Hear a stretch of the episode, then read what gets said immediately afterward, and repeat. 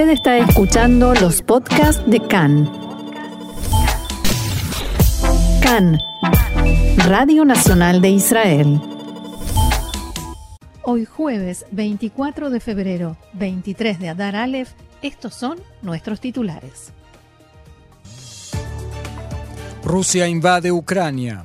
Putin aseguró que defiende así a ciudadanos de los abusos y genocidio, en sus palabras, del gobierno ucraniano, condenas de todo el mundo occidental. Varias horas después del inicio de la invasión, también Israel condena abiertamente la acción del Kremlin. Las autoridades en Israel llaman a sus ciudadanos en Ucrania a salir del país y despliega funcionarios consulares en las fronteras.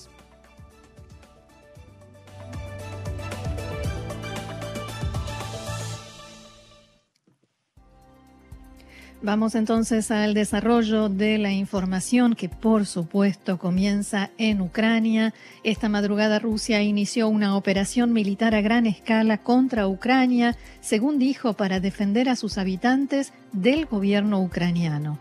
El presidente de Rusia, Vladimir Putin, anunció el comienzo de la operación militar en el este de Ucrania que justificó con la protección de las personas de los abusos y del genocidio que dijo que del que son objeto por parte del gobierno ucraniano desde hace ocho años.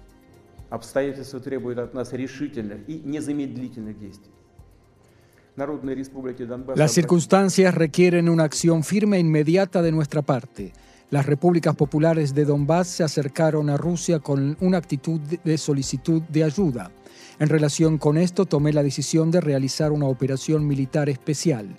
Su objetivo, proteger a las personas que son objeto de abusos, genocidio del régimen de Kiev durante ocho años y para ello buscaremos desmilitarizar y desnazificar Ucrania y llevar ante la justicia a quienes cometieron numerosos crímenes sangrientos contra personas pacíficas, incluidos nacionales rusos.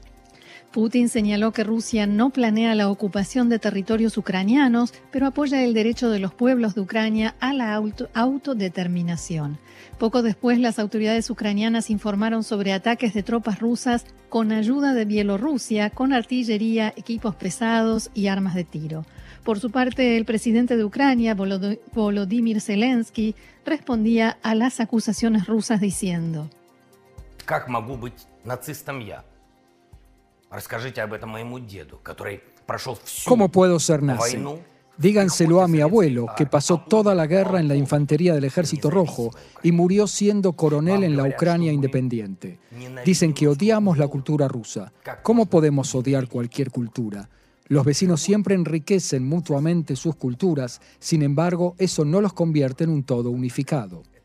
Poco después del comienzo de la ofensiva, Zelensky escribió en su cuenta de Telegram, Rusia lanzó ataques contra nuestra infraestructura militar y guardias fronterizos. También impuso Zelensky la ley marcial en todo el país y cerró el espacio aéreo, hace instantes también el marítimo, apenas unas horas después de que el Parlamento decretara el estado de emergencia. El Consejo de Seguridad de la ONU llevó a cabo anoche una reunión de emergencia para tratar la situación en Ucrania, durante la cual Rusia justificó sus acciones alegando provocaciones por parte de Kiev. El embajador ucraniano ante Naciones Unidas, Sergei Klistilka, dijo durante la sesión. So when I was coming here an hour ago or so, I was intending to ask the Russian ambassador to confirm on the record. Cuando venía hacia aquí hace una hora o más, más o menos, tenía la intención de pedirle al embajador ruso, Vasily Nevencia, que confirmara oficialmente que las tropas rusas no comenzarán a disparar contra los ucranianos hoy, ni seguirán adelante con la ofensiva.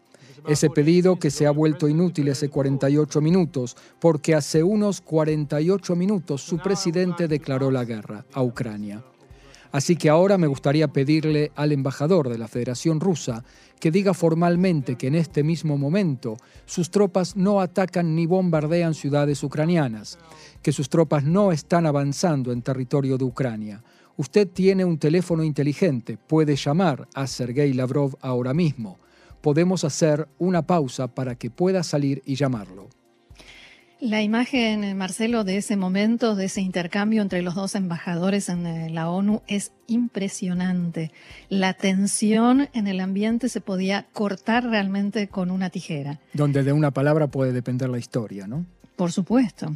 El embajador ruso en la ONU, Nevencia, argumentó que el objetivo de esta operación especial es proteger a las personas que desde hace ocho años llevan sufriendo un genocidio por parte del régimen de Kiev y desmilitarizar Ucrania.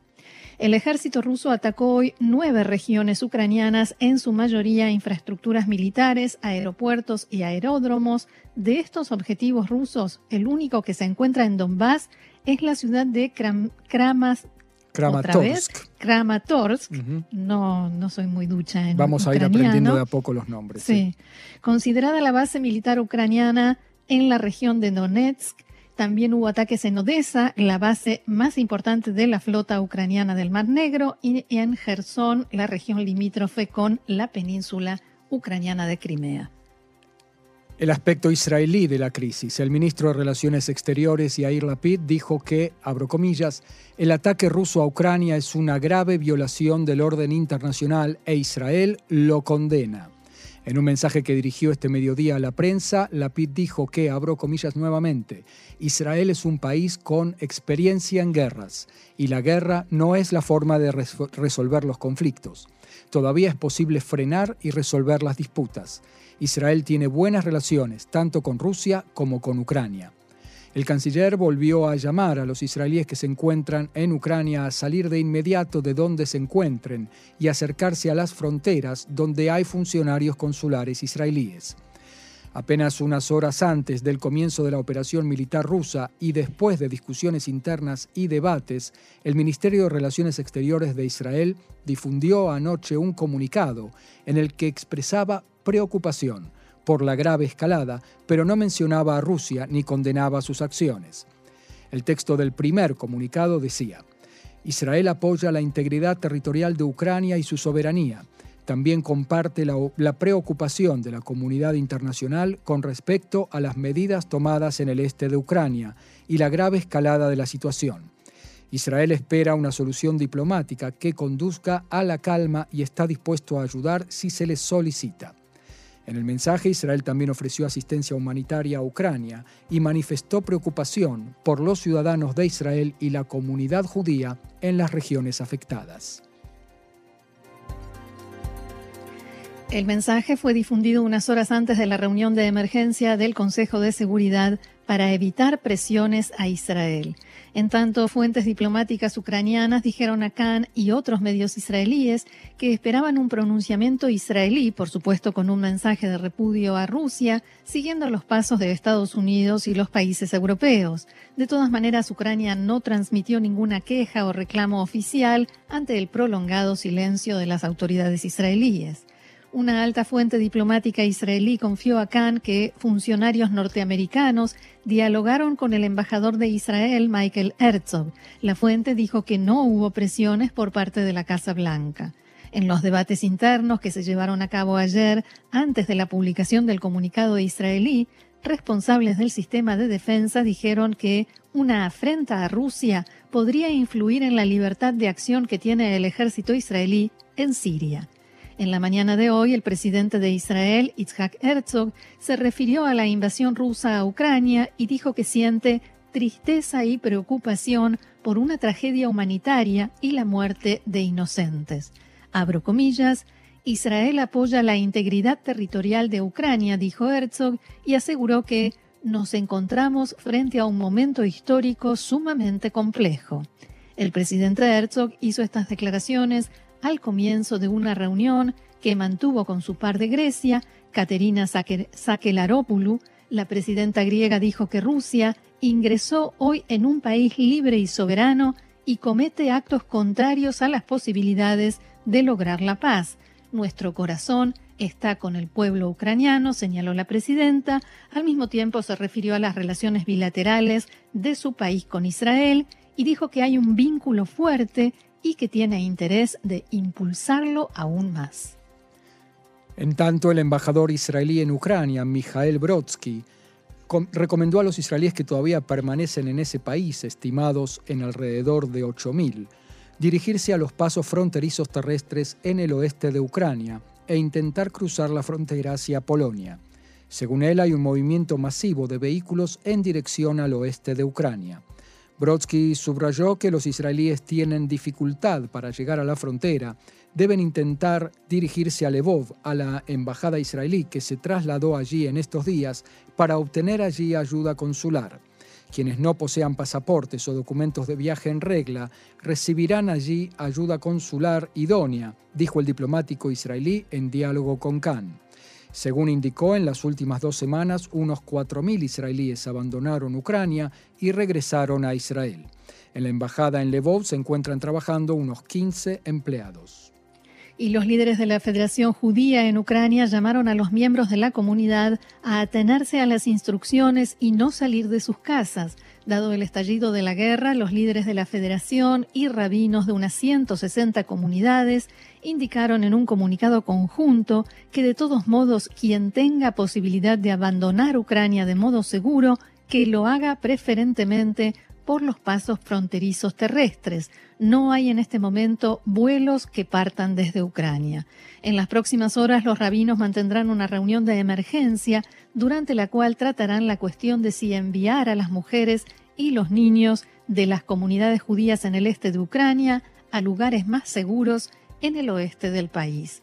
Aquí en Israel, la ministra de Inmigración y Absorción, Pnina Tameno dijo que a los judíos de Ucrania dijo a los judíos de Ucrania que Israel es siempre su hogar. En la conferencia de presidentes de comunidades judías en Jerusalén, la ministra señaló que Israel se ha preparado para la crisis en Ucrania y que, junto con el ministro de Finanzas, Avigdor Lieberman, se ha destinado un presupuesto especial para absorber a inmigrantes judíos de Ucrania. En otro tema, ataque israelí en Siria. La televisión estatal de Siria informó que en el ataque perdieron la vida tres soldados sirios. Se informó que los sistemas de defensa antiaérea fueron activados debido al ataque de Israel y que la mayor parte de los misiles disparados fueron interceptados. Es el segundo ataque de Israel en Siria en poco más de un día. Ayer fueron atacados blancos en la zona de Cunetra. Y como informábamos, el presidente Herzog se encuentra de visita oficial en Grecia. La visita tiene como objetivo aclarar a los líderes griegos que, a pesar de que se esté registrando un acercamiento en las relaciones entre Israel y Turquía, continúa siendo de importancia suprema para Israel cuidar las relaciones excelentes y estratégicas con Atenas. La semana que viene Herzog visitará Chipre, donde hará llegar a su líder un mensaje similar una fuente en Grecia dijo a Khan que su país e Israel siempre tuvieron excelentes relaciones, pero a la luz del acercamiento entre Israel y Turquía en el último tiempo, existe la necesidad de estrechar y mejorar el vínculo con Grecia.